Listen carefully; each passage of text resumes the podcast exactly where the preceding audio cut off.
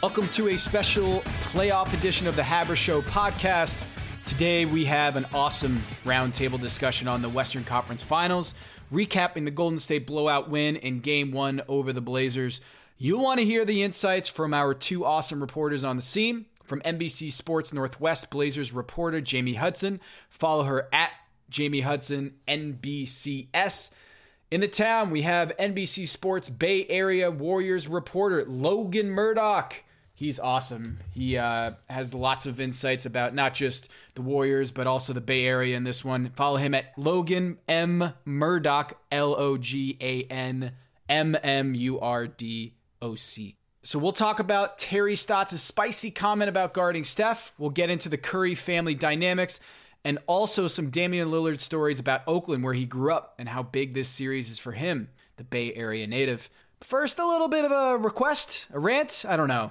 Can we get the draft lottery on its own night? There were no games on Monday. We could have done this Zion-a-palooza then, right? Like we didn't have to do it right before the Western Conference Finals, where like for the first half between the the Blazers and Warriors, an amazing game.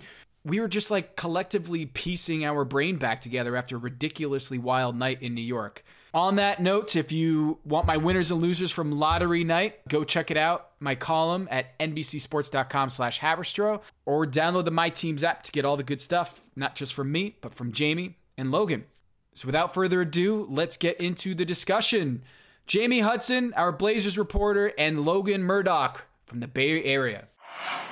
All right. Game one is in the books. Western Conference Finals between the Golden State Warriors and the Portland Trailblazers.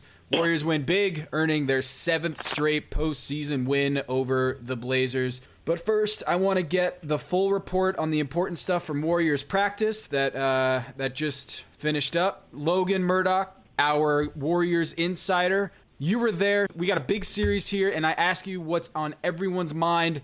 What does Klay Thompson love more, his dog Rocco or the city of Portland? I mean, that's a close tie, man. I don't, I, I don't know. That's really tough. I know that he just he had just like a three minute love affair uh, with with Portland all day at practice today. He just talked about how he wants to go to Burgerville, how he wants to go up to Vancouver and just tap in with his family. Uh, he was just like really juiced. It was probably the most engaged we've had Klay in a presser all season because somebody asked about Portland and he was just really excited to give us an answer. He even said he liked the rain. He even said that he might jump into the Oregon coast. That's how excited he was today at um, Warriors practice. So it was a good Klay today. Wait, so uh, Jamie, did you know this about Klay Thompson that he's obsessed with Portland? I knew he always talked fondly of Portland, and hey, I get it. Burgerville is very good, you guys. You got to try it next time you're there. I got to tap in.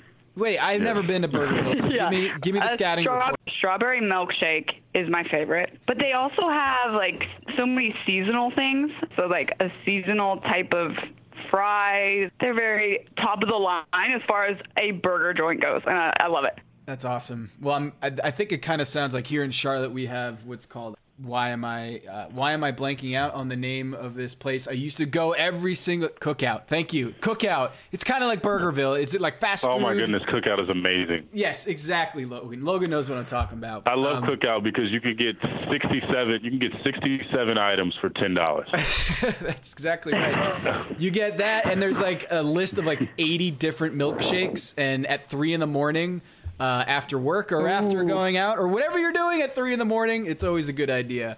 Well, that's just a, a good palate cleanser, pun intended, for this conversation because the story of game one was all about guarding Steph Curry and Dame Lillard, the two leading scorers who love to fire it up from deep. The teams took two wildly different approaches. The Blazers seemed to sag off of Curry which is a bizarre decision. Mm. The Warriors seem to swarm Lillard on the other end of the floor. Steph went off, and Dame was way off. He had seven turnovers in the four matchups, uh, the four regular season matchups. He had six turnovers total, and he had seven turnovers in game one. Jamie, you wrote last night that we might be getting a little bit of like New Orleans Pelicans flashbacks from last year. That is how I felt, Tom, and especially because Al-Farouq Aminu and Maurice Harkless were not able to knock down any open threes, and so it really did feel like the New Orleans series. But the thing is, I really believe that there's going to be a lot of changes in Game Two. There has to be for the Blazers. But as far as Dame, when they're swarming Dame, I think Coach Stotts is going to go with maybe some more Rodney Hood because Hood's been a really consistent offensive player for them. So I think there could be some rotation changes as far as who's getting more minutes because you got to have shooters on the floor with so much attention on Dame. And that's what they learned against the Pelicans. So I could see them kind of changing changing up some some rotation uh, minutes in game 2. Yeah, last night Kevin Pelton from ESPN, he tweeted out this incredible stat from Second Spectrum that the Warriors blitzed 12 mm-hmm. Blazers picks in game 1, tying their season high. The only other time that they blitzed that many picks, meaning they send a double team out high on the pick and roll, the only time they had 12 was against Portland back in December. They almost never do this, but they pulled that trick out of their bag last night mm-hmm. or in game one. And nine of those 12 blitzes in the pick and rolls were against Damian Lillard. So, a great moment in the playoffs last night. We got spicy Terry Stotts.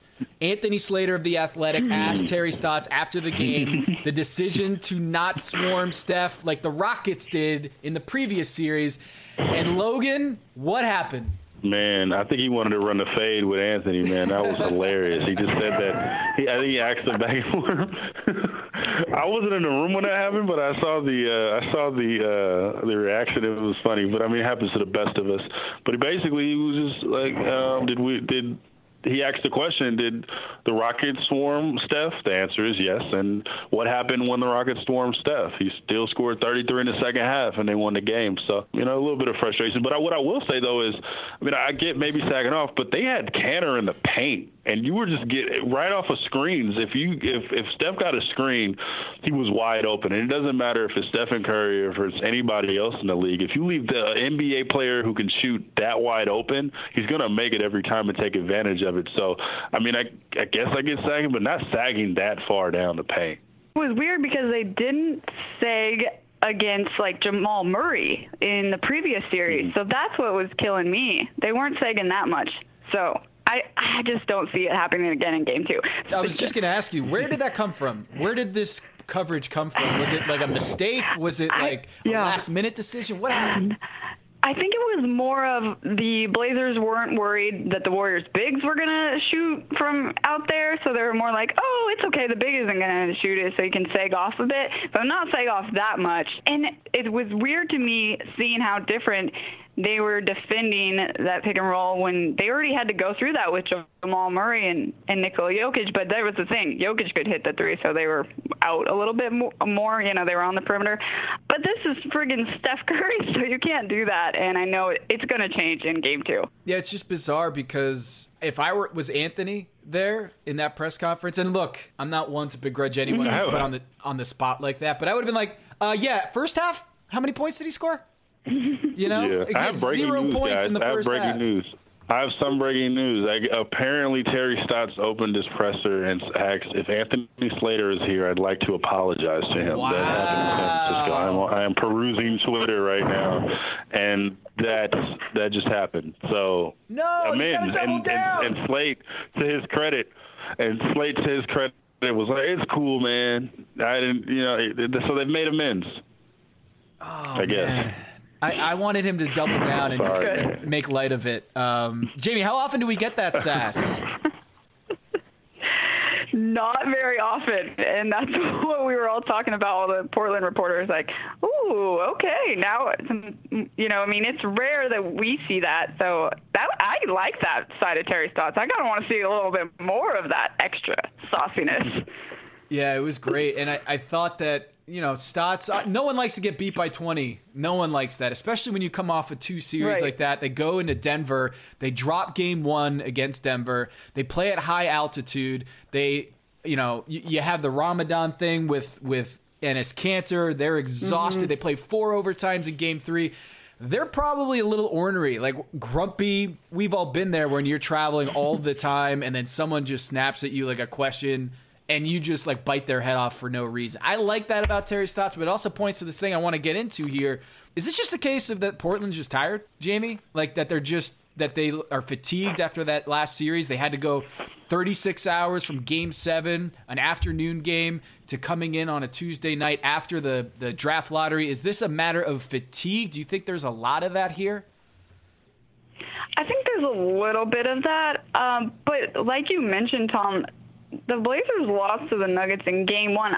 and it, it wasn't a very pretty game besides Dame having 39. He kept them in it. And I kind of feel like the Blazers just always kind of need to get that one game under their belt and then figure out and watch game film and be like, okay, here here's what we need to do and how to change things up.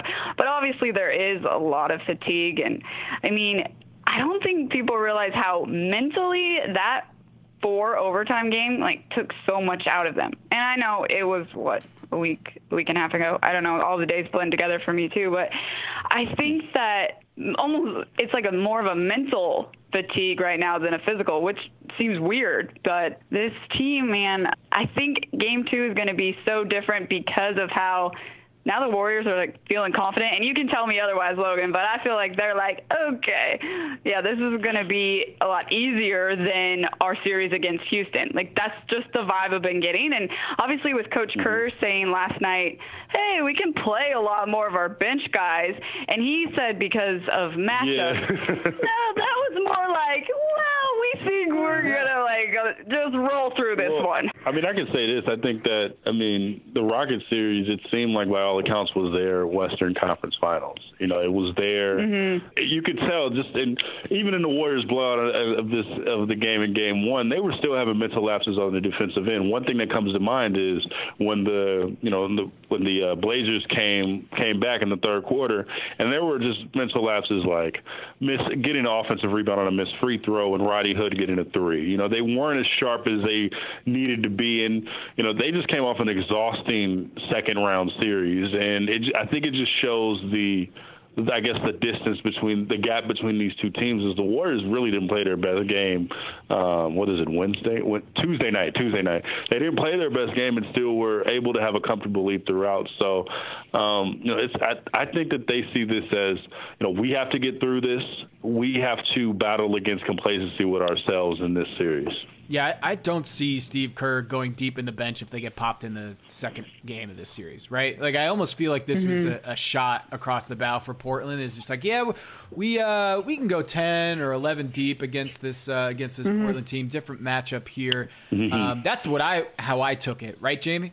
Yeah, no, definitely. And it was really funny because I got to hear a lot of reporters down here talk about, oh, how Steve Kerr was trying to be nice to the Blazers. And just, I just think that I think the players are going to hear that, feel that. And I mean, when you have Damian Lillard and CJ McCollum hearing that kind of stuff, we've seen it, and, and it motivates them even more. No, what was funny about that exchange is that Steve Kerr got asked about that again. Like he, he got yeah he got asked to follow up on that on that on that notion of why he can play so many guys. He said matchups, but it, it seemed like he was flustered, and in the way that he was asked that question, uh, you know, asked a follow up like like he wasn't expecting it. Like, oops, uh, uh, I don't know. So it, it was very weird for him to say something like that. Um, and I, it could be ammunition. I mean, I know Dame, Dame is from the town, so definitely doesn't need any extra motivation. But if he can get it, it, it, it would right. definitely be in that quote. Dame yeah. just said after the game that it was tough. Just he felt. I don't think he admitted directly that he was tired. I don't know if many superstars do that, but I think he mm-hmm. alluded to the fact that after that Denver series, coming into this and having all the bodies thrown at him uh, in this game is exhausting. And I think a lot of times Dame was trying to cut into the crease of the of the defense and try to pass out of it. He could do that against Denver, but the Warriors' mm-hmm. length and the IQ defensively and the activity defensively and the energy. I mean, I think that's what was the big difference between this series and Denver is you got a rested Warriors team, a fired up Warriors team that won on Friday night against uh, against Houston, and they get a couple extra days off, and they also get the just kind of I don't know uh, an emotional return for a certain player who tore his pectoral muscle what five months ago, and Logan, you wrote on that. How how important is that not necessarily in this series, but for the team, getting Damian Jones. Getting Damian Jones back is, is is pretty crucial, especially since we don't know when we're going to get DeMarcus Cousins back. We don't we don't know when the Warriors are going to get DeMarcus Cousins back, and I know there's been reports out there that he could come back in this series, but the guy hasn't hasn't run yet. He hasn't been on contact, so in in the meantime, Damian Jones is a is a, is a really good piece to young piece. He can spread the he can help spread the floor with his um, with his alley oops um, and being a rim and being a rim protector at times and blocking shots. He's real, he's probably one of the most athletic guys on this roster. So if they can get him back uh, playing good minutes it could be nothing but a boost to get time away from Draymond Green, to get time away, get them to get those rests, and get time for Bogut to get rest. It could be really good um, to get Damian Jones in, not even for that many minutes per game, probably just maybe 15 minutes here and there to get Draymond a blow and to get these defensive guys a blow. If he can do that, you know, the Warriors, uh, you know, will be pretty happy with the result, especially since he hasn't been. Some didn't expect him to be back this soon, so that is yeah. that is good. That's big. They need the energy. Jordan Bell too. I mean, that's kind of the thing. Is not only if if you can survive those minutes with the bench guys, that's huge because not only do you survive, but you also get rest for the other guys. And I don't want to jump too far ahead, but I think part of the strategy of getting these guys out there is to give Draymond some rest, give Klay Thompson some rest, Steph some rest, and try to. Um, you know, have some more fuel left in the tank for the finals.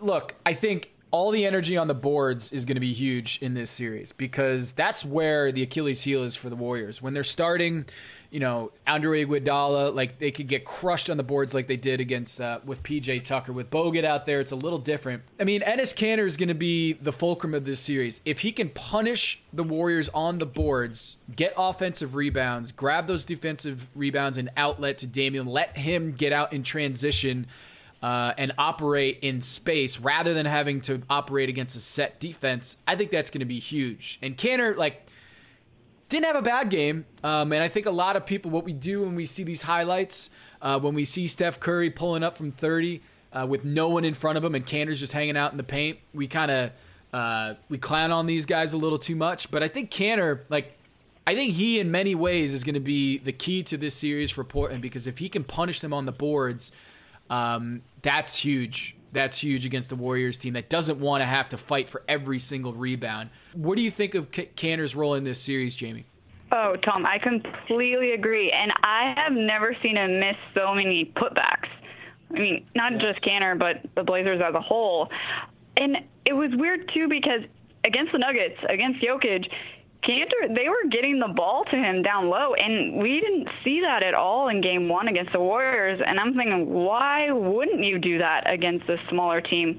Like, I get it, Draymond's pesky and Kanter's pretty slow, but still get him on the block, get him some touches. So I think not only rebounding, but just try and get him more involved. And I know that the pick and roll is like the Blazers' go to, and I get it, but that was more so because when they had Jusuf Nurkic, that two man game between Dame and Nurk was working so well. So they just kind of keep going with that. And I just don't think that's Kanter's strength. So uh, I'd like to see them kind of use Kanter differently when they are set in their, in their offense. Um, but I expect game two for him to get some more uh, putbacks and actually finish them too.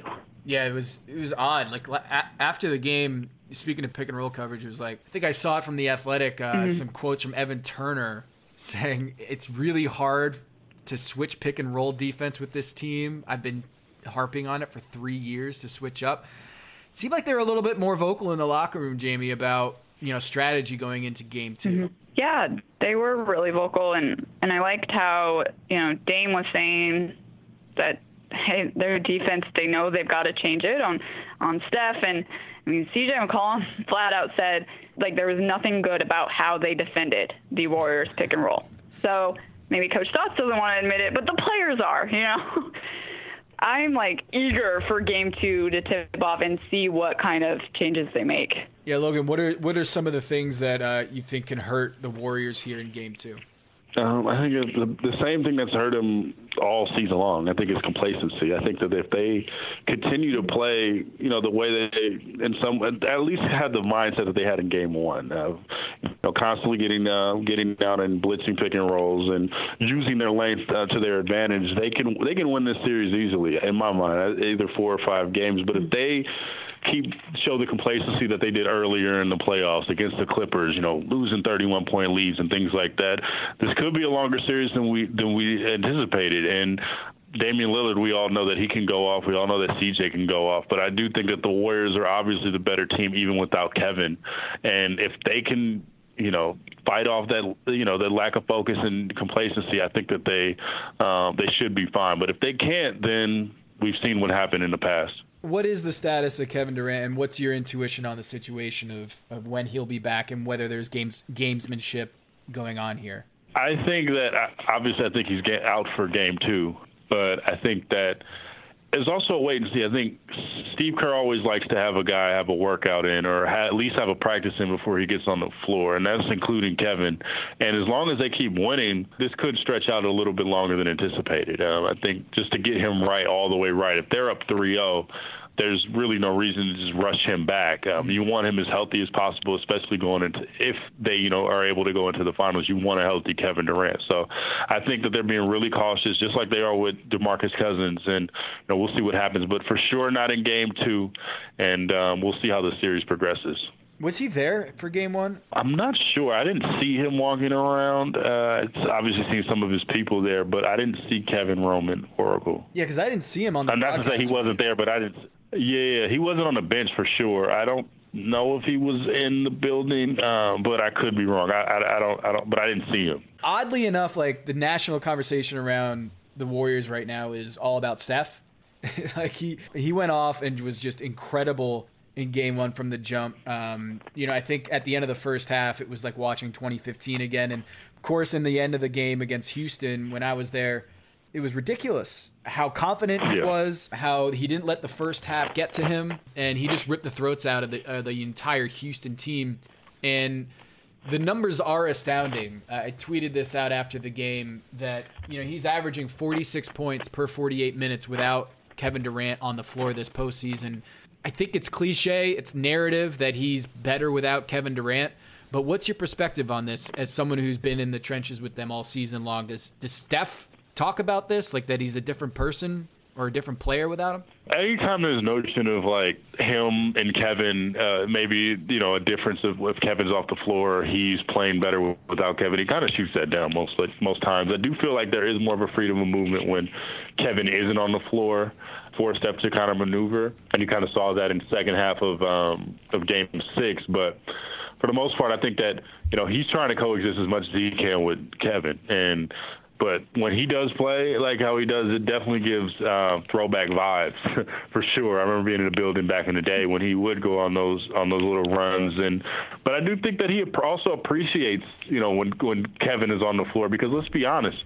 Uh, when this all looks nice when Steph is doing this, but it's a huge burden for him to carry this offense, you know, night in and night out, especially without at the level that he's doing it. So I think there is a freedom of movement, but I do think he is, you know, like most of the pretty much all of the team is you know ready to have Kevin back whenever he's ready to come back.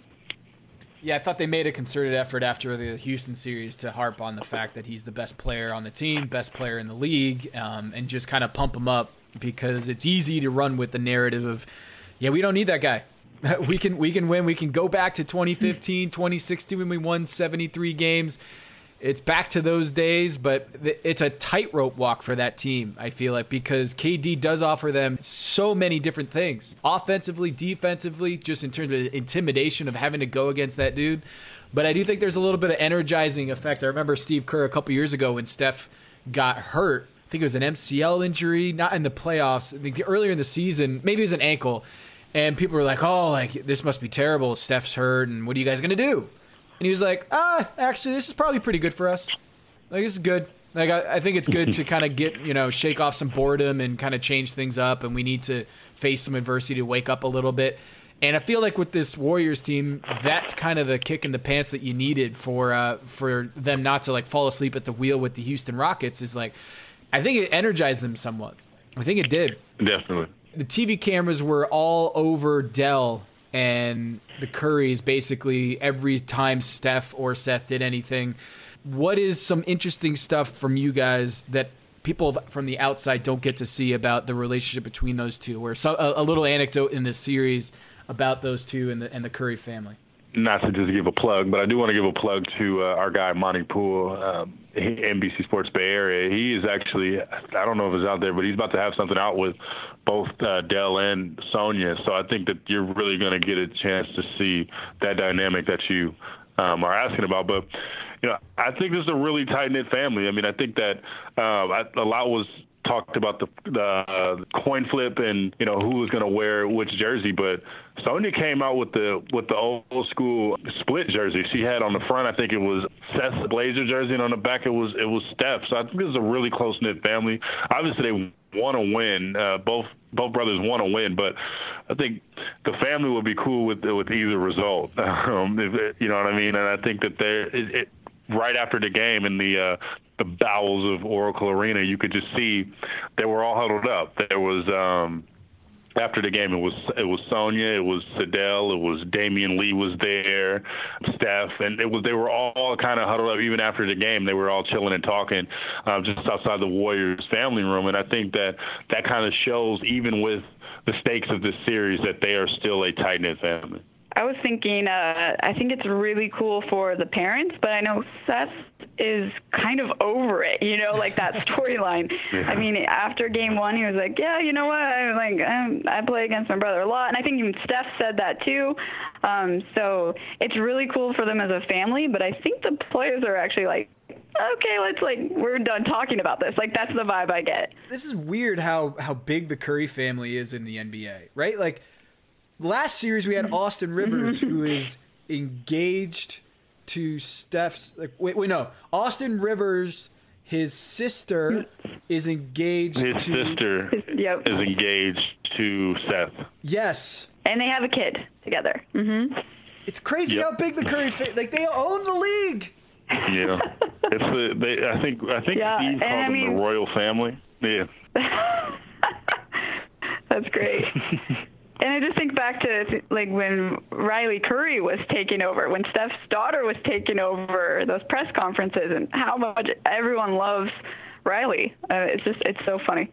Yeah, it's it's you know we're going to see a lot more of this. You know, Cole Anthony, Greg Anthony's kid coming through the league. I wrote this big feature at the at the All Star break about how second generation players, um, and I'm going to plug two here, Logan. You you kind of broke the seal there, so uh, the the story I did at, at the All Star break was that second generation NBA players are way on the rise. When Steph Curry entered the league, guys, there was nine players who were the son of an NBA player. Now there's like 30. Just over the past like nine years, ever since Curry came into the league. So this is going to happen and keep happening. Wow. Um, and you know, I think the people, the, what people don't realize is how impactful Sonya is because the mothers in this in these relationships have just as much impact DNA wise.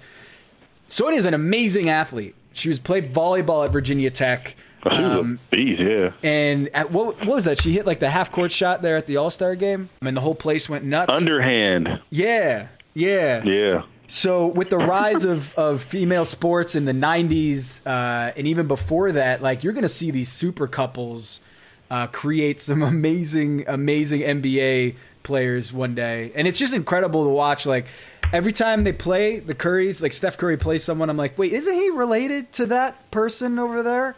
Um, and I'm sure Steph yeah. and Seth are like tired of this at this point, but it's super cool to see. I'd imagine, I'd imagine that Seth's gonna have his his big moment here.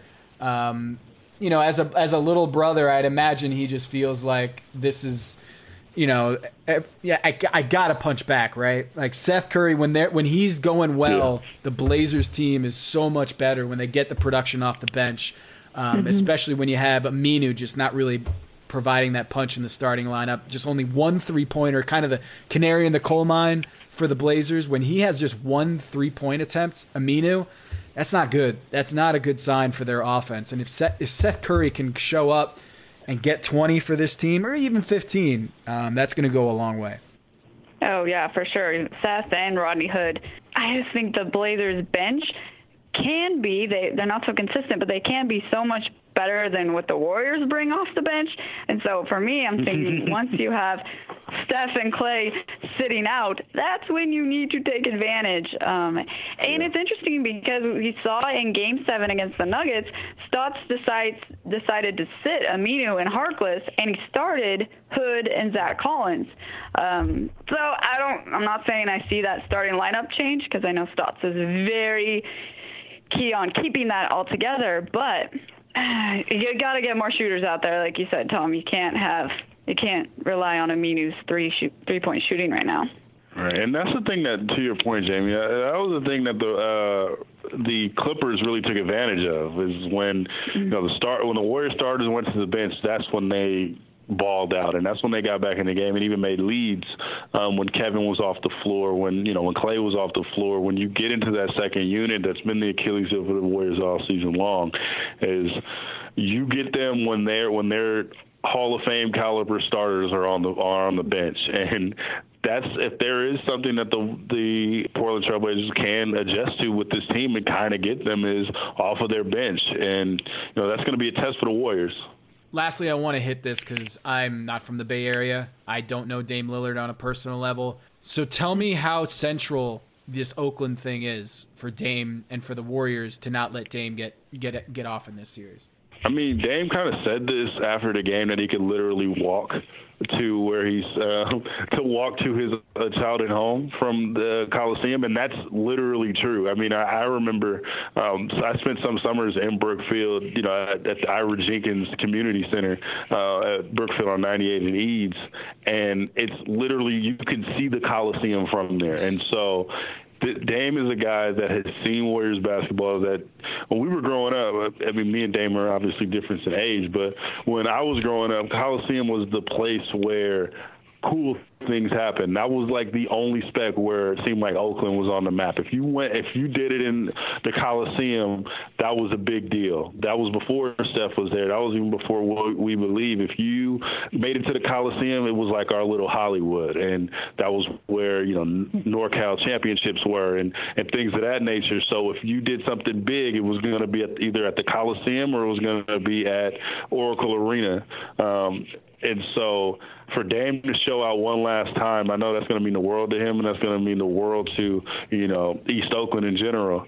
Um, so that's something that the Warrior, the thing that the Warriors are going to have to focus on. They're going to have to focus on Dame having a, obviously going to always have a chip on his shoulder, but to do it in Oracle Arena for the last you know Western Conference playoff series in that building, that's going to be a big deal for him. So you know the Warriors got to find a way to combat that energy. Yeah, I mean, he called it before game one a storybook moment to play in his first Western Conference Finals at Oracle and Oracle's last year. Um, it's always really, really great to listen to the stories that he has of him visiting uh, Oracle. And one story he talked about on Monday was that I think it was in fourth grade. He and his buddy had kind of you know got by security because security was not really a big thing back then. It was like no big deal. And they were in the tunnel area and they found this um, gym bag and they were like, oh, what's in here? And it, it, it turned out it was the